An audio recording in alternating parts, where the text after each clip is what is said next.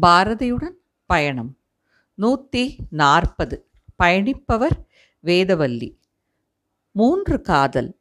சரஸ்வதி காதல்.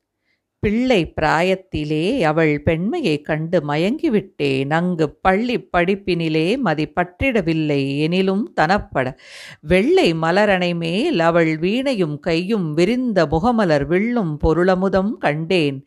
வெள்ளை மனது பறிகொடுத்தேன் அம்மா. ஆடி வருகையிலே அவள் அங்கொரு வீதி முனையில் நிற்பாள். கையில் ஏடு தரித்திருப்பாள் அதில் இங்கிதமாக பதம் படிப்பாள். அதை நாடி அருகணைந்தால் பல ஞானங்கள் சொல்லி இனிமை செய்வாள். இன்று கூடி மகிழ்வம் என்றால் விழிக்கோணத்திலே நகை காட்டிச் செல்வாள் அம்மா.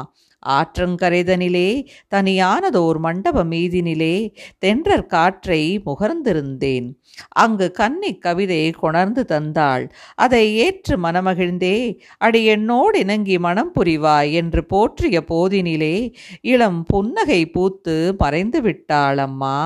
சித்தம் தளர்ந்ததுண்டோ? கலை தேவியின் மீது விருப்பம் வளர்ந்தொரு பித்து பிடித்தது போல் பகர் பேச்சும் இரவிற் கனவும். அவளிடை வைத்த நினைவை அல்லால் பிற வாஞ்சை உண்டோ? வயதங்கனமே இருபத்திரண்டாம் அளவும் வெள்ளை பண்மகள் காதலை பற்றி நின்றேன் அம்மா பற்றி நின்றேன்.